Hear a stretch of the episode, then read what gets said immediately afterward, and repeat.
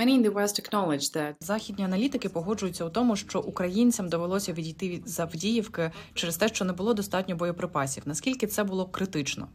during the summer when those Протягом літа, коли українцям була доступна вся ця амуніція, яку їм надали партнери, вони могли вбивати з розрахунку 10 росіян на одного українця.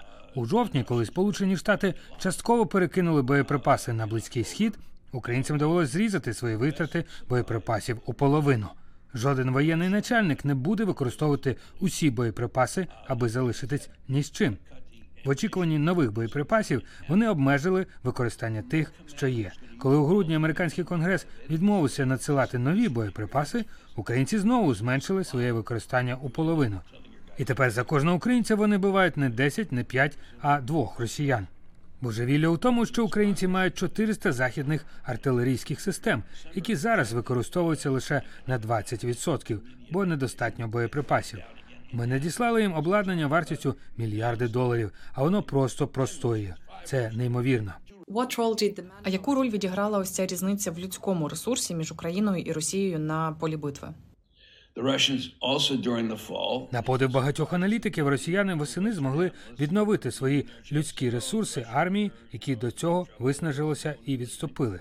Вони змогли залучити більше солдатів. І звісно, ці солдати не так добре натреновані, як попередні, але вони можуть тримати рушниці, виконувати накази і помирати на полі бою. А українці вже не мали артилерії, і тепер, коли її немає, росіяни мають величезну перевагу у наступі. in your opinion На вашу думку, що далі можна очікувати на передовій? Існує стратегічна небезпека, що якщо українців витіснять із їхніх підготовлених позицій у Бахмуті, Авдіївці, Маріїнці, як тільки зміниться погода, земля стане більш твердою пізньої весни та на початку літа. Місцевість на заході та півночі від нинішніх українських оборонних позицій, тобто з півдня до Полтави і зі сходу аж до Дніпра, вся ця місцевість є класичним танковим полем бою. Там відбувалися великі танкові битви Другої світової. Це відкрита місцевість, там немає великих міст. Зараз росіяни намагаються витіснити українців із цих позицій і перевести війну на відкриту місцевість. Така місцевість більш сприятлива для наступу ніж для оборони, тому що той, в кого більше сил і зброї, має більше простору для маневрів. На жаль, в українців не було двох-трьох ліній оборони, як в росіян на півдні.